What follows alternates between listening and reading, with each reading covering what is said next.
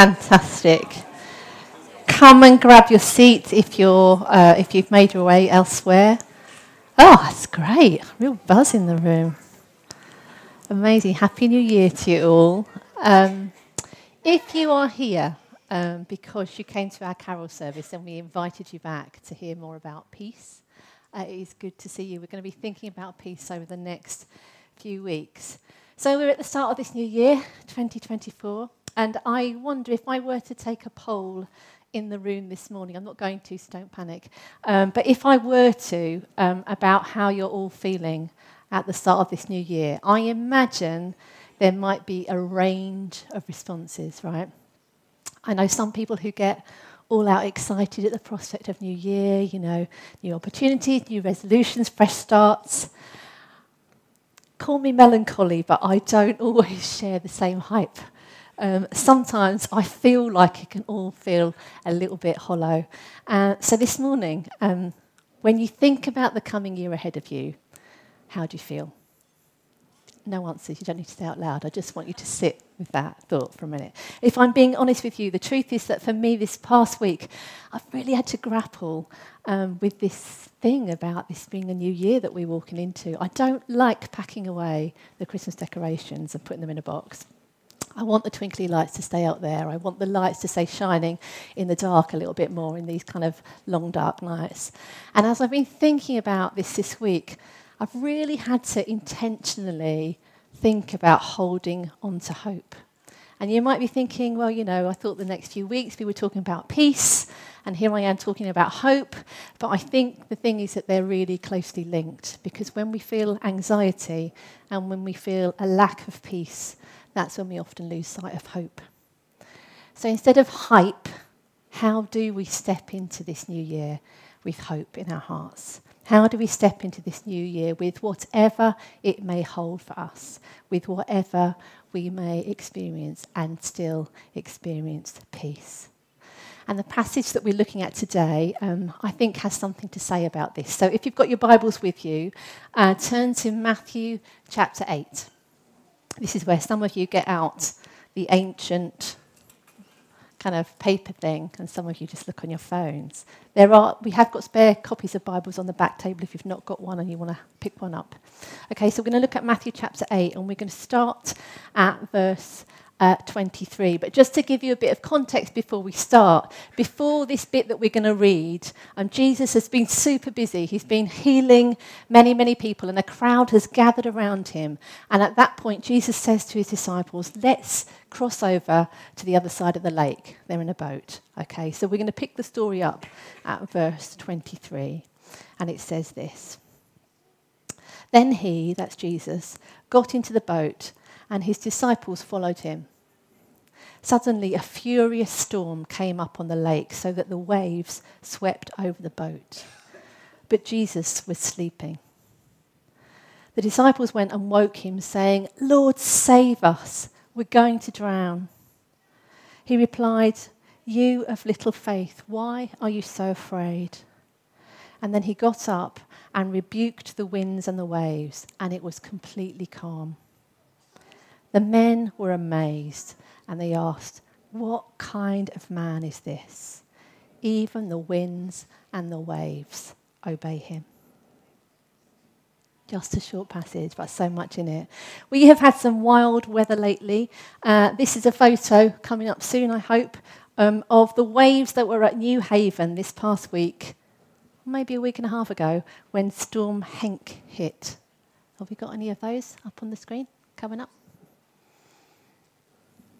Maybe. Anything happening over there with the PowerPoint? Oh, there we go. Graham's just looking at me like into thin air. Yeah, that's your bit. Yeah? Okay, all right, great, great. Okay, there we go. That was the reading that we just read. Yeah, okay, okay. We, we talked about going slick, didn't we, at the start of New Year? Here we go. Okay, no, go back one, go back one. There should just be a picture of this on its own without the text. Is there one? Anyway, you've got the picture there, okay? That is a picture of um, a storm that happened. Storm Henk um, happened in Newhaven. Like, look at the, seriously, look at the size of those waves. Like, that is crazy, right? And, that, and see how little the person looks. We've had some seriously big rain and some seriously mad weather and strong winds that have uprooted trees and rivers that have flooded and people who've had to even this morning I was talking to someone who whose member of their family has had to has been affected by flooding this week. And the story that we've just read is an actual account of something that actually happened. It was about real weather and what Jesus did in the middle of that real weather. And yet, as we read it, what we also realize is that it has something to say about us experiencing peace in the middle of the storms of life. So, not just the kind of climate kind of weather. So, as we kind of go through this passage this morning, we're just going to look at the different people in the story because their responses to the events that unfold are very different, and yet they are literally in the same boat. Sorry, pun intended. The circumstances around them are completely the same, but they respond in very, very different ways to what comes. So, first of all, let's look at the disciples. So all of a sudden, there's this squall that comes up from nowhere, and what had previously been just this opportunity to get away from the crowds and to experience a bit of peace after the busyness of the day, it suddenly turns into this completely different experience and something that becomes very hazardous. And what I imagine is that as the storm starts to envelop the disciples, they become more and more overwhelmed like kind of what we're facing in this moment, what we're in the middle of, what is surrounding us, what is too big, too overwhelming, too scary, too out of control. All these things coming at them. And as the storm gathers pace and the waves crash in over the top of them, they're like, I can't take this anymore. When, you know, when is this going to stop? We're on our own. We're not going to make it. And I wonder if you have ever had those thoughts with the things that you face. Have you ever felt overwhelmed by what is going on around you or within you? I have. And what struck me as I was sitting with this story this week was at what point do the disciples decide they need Jesus? Like, literally, when they think they're about to die. That's when they think, ah, oh, this is when I need Jesus. When, when fear has completely overtaken them, when they're battered and bruised by the elements, by the wind and the waves, Lord, save us, we're going to drown. Like, why do we wait so long to call on Jesus? Surely it's got to be better for us to recognize our need of Jesus well before that, like way, way before. At what point do we recognize that our being self sufficient in the moment is not sufficient at all? You know, years ago, um, when the children were little, we were once on holiday uh, in a camper van, and one night, this massive, massive storm happened, like electric storm, happened right over the top of us. Now, if, if you've ever been in a camper van uh, or something like that, or say, let's say a tent, Okay? There's not that much difference when you've got a massive electric storm over the top of you. And um, all bar one of us woke up that night and were kind of watching, like watching the whole sky kind of crackle and thunder booming and the rain lashing down. And we were caught in the middle of this thing. But one of our children slept all the way through it, couldn't even believe it had happened. That following morning. But for the rest of us, it had totally consumed our senses, like it was all that we talked about the next day. Just hold that picture in your mind for a bit. Uh, but let's get back to the passage. So, what was Jesus doing? We know what the disciples were doing. What was Jesus doing while all this was happening? Jesus was sleeping. Right, the Passion Translation of this part of the verse says, Yet Jesus continued to sleep soundly. I love the words, the use of the word in there yet. Like all this crazy stuff is going on, and yet, even in the middle of that, Jesus is just sleeping like a baby. Like, how could Jesus have been so unaffected by what was going on around him? All of this chaos, and yet there he is asleep. And to the disciples, I think it probably looked like he was sleeping on the job. But he is so grounded that he is at peace even in the middle of an almighty storm. And when he wakes, he says, Why are you gripped with fear? And as we watch and we feel the events unfold, it's like Jesus offers us this invitation to live differently in the face of anxiety, to live differently in the face of fear, to live differently in the face of the unknown or when we feel overwhelmed. Because Jesus is this, as we kind of look at him throughout the scriptures, and if you, if you don't, you know, you don't know where to look, come and find one of us later, and we'll show you point after point after point in the scriptures where we see that Jesus is this non anxious presence in the middle of a storm because he knows who he is, and he knows whose he is, and he knows who is with him. He is beloved, that's who he is. He's loved. We hear that when he's baptized. We hear um, the Spirit of God comes, and this voice says, This is my beloved. He is God's own son. That's whose he is. And there's this total trust and this proximity between God the Father and Jesus the Son. And time and time again, we see how Jesus takes himself off to a secret place just to be alone with the Father. And he also knows who is with him the Spirit of God, the Holy Spirit. Jesus says of himself, The Spirit of the sovereign Lord is upon me. The Holy Spirit is one and a part of Jesus. So Jesus is the very presence and peace of God in this moment. He is not overwhelmed by the raging of the wind and the waves. And I've been mulling over this talk for a little while, and we were, you know, it was a run up to Christmas, we were going along just fine. And then, in a week before Christmas, as a family, we suddenly found ourselves in the middle of what felt like this mighty storm that swept in out of nowhere. A whole load of unplanned, scary stuff came out, and um, for a few days, we just felt a bit battered. And we asked for some of you to pray specifically for what was going on and that we would know God's peace in the middle of it. You know, sometimes the wailing of a loved one can feel like the wailing of the wind and it can chill you to the bone. Sometimes the fear of the unknown or of a possible worst case scenario can feel like you're just waiting for another wave to come crashing in and swipe you off your feet. Sometimes the storm that you experience somehow reminds you of other storms that you've been through, and all the feelings that accompanied that at the time come rushing back in and sweep over you. Sometimes the things that we face, feel, or are literally life threatening, and our instinct is to protect ourselves and the lives of those that we love. Sometimes the turmoil of our thoughts and our frustrations, our disappointments and our pain can feel like we're in the middle of our very own storm that no one else can see, but it just rages on within us. And sometimes we've battened down the hatches and hunkered down for so long that we can't even imagine what peace might feel like, and we can't even hope that one day it might come. Happy New Year! um, but what we clamour for in the middle of all these things is peace. And the truth is that our place of refuge is the person of Jesus. We cannot find peace in any other place or in any other thing or in any other person. The Prince of Peace himself, he is the one that we come to. And he is the person that gives us peace for our souls in the place of difficulty.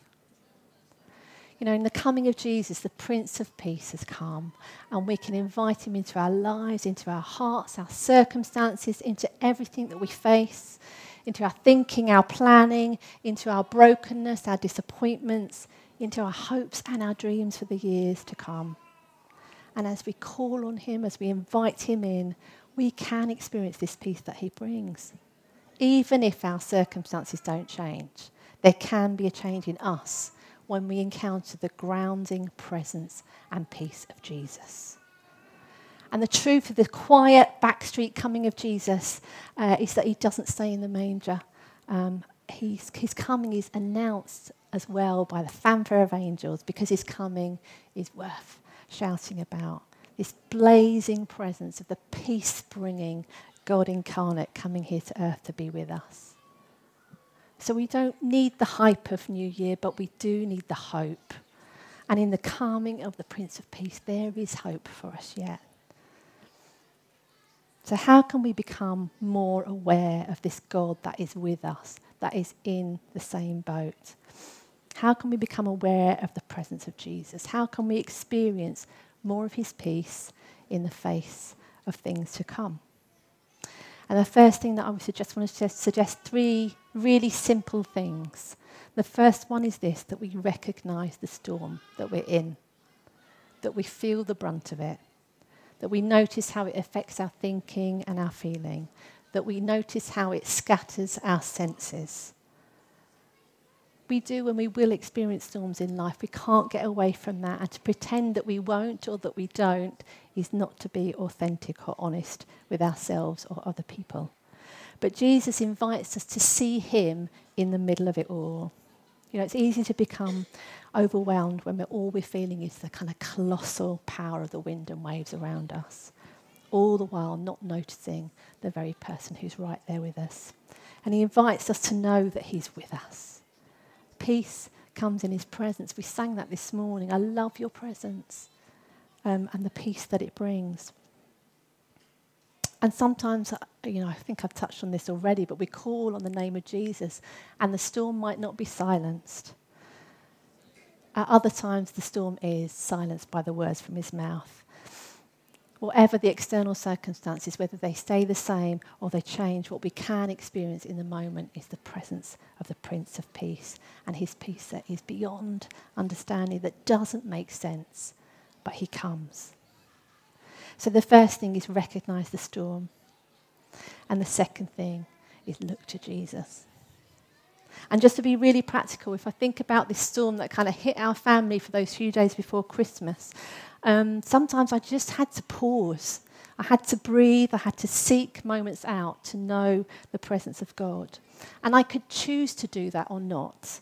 And if I chose not to in that moment, I would quickly get caught up in this fear and uncertainty of what seemed to be unraveling around me. But when I chose to look to Jesus, there was a difference. Sometimes I felt his peace tangibly, and sometimes I didn't so much feel it, but I still knew it that he was right there with me and with the people that I love. But you know, when I was think, I was thinking as well just about this whole kind of coming into this new year, and I really, really have wrestled with holding on to hope this week. Um, like I should be full of hope, but I haven't quite felt that hopeful. And I felt like the Lord said to me, You kind of got this a bit skewed. Kind of what he said to the disciples Why do you doubt me? Like, why are you so afraid? I'm with you. You're trying to weather the storm, the anticipated storm of what might come um, on your own. You're trying to face it without me, but I'm here. You're with me. I'm right here. And if you let me, we'll face whatever is to come in 2024 together. But you have to let me. You have to let me in. And I know this, but I've had to know it again this week. I've had to push into knowing it again this week. And I think it's our stubbornness, our totally inefficient self sufficiency that can get in the way of us receiving the peace that God so wants to give us. And part of the process for me this week has been actually making a list, making a list of those things that I might. I am worried about this this coming year. I'm worried about this relationship. I'm worried about this thing that's happening in my wider family. I'm worried about, you know, what I might be doing. This, you know, all those things. And I, I kind of made a list. And it was a long list. it was a long list. But um, I'm saying that because I feel like it's a really practical thing to do. In the writing of that list, I felt like the Lord said to me, I'm with you in all those things, whatever they may play out like. I am here with you, and we will weather this together. The Prince of Peace right by my side. So I just want to suggest to you this morning if you feel a bit like 2024, not quite as up for it as other people, like maybe make a list. Make a list of those things that you are feeling anxious about and invite the Spirit of God, invite the presence of Jesus into that place, into your anxiety. Um, I don't know if any of you um, use the Lectio 365 app. Uh, anyone use that? Do you know what? It's a brilliant, brilliant app. Um, it's just um, a daily, uh, they look at a portion of scripture, they maybe have a theme, and each day you can just click into it, and it's a time to pause and pray. Um, it's a brilliant app. Um, this is how each day starts.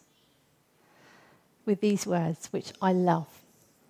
As I enter prayer now, I pause to be still, to breathe slowly, to recenter my scattered senses upon the presence of God.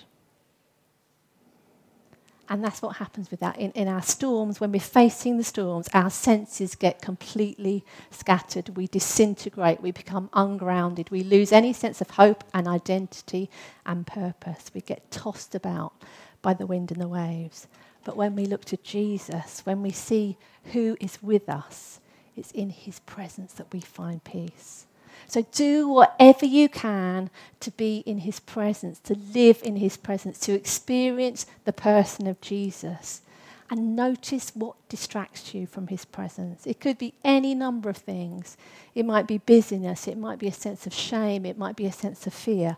Begin to notice those things when you're avoiding being in His presence and instead counteract it with something that will bring you full pelt into His presence. So, how do we do that? Third thing practice being in His presence.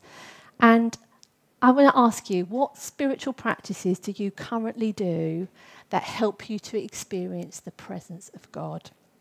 It might be worshipping, it might be shoving on some worship music and just worshipping. It might be silence. It might be going for a walk in nature. It might be treasuring specific verses in the Bible that just really resonate with you at the moment. For some of you mad people, it might be things like going for a run, not me, but it might be things like create, creating something. All those different ways that we can experience and encounter the person of Jesus. And more than any other New Year's resolution you might make at the start of this year, I want to encourage you to do that thing or do those things that bring you into the presence of God. Because in that place is where you'll experience His peace, regardless of what is going on around you. So I want to encourage you to get into the habit of doing those things in season and out of season so that when the storms come, you have this grounding. You know where to go to, you know who to go to to experience the Prince of Peace. So I'm going to close, and I just want to ask you a few questions. What anxiety do you face right now? What whirls around you? What might you be fearful of as you start this new year? Where do you need to experience the stilling of the storm? And we're just going to pray.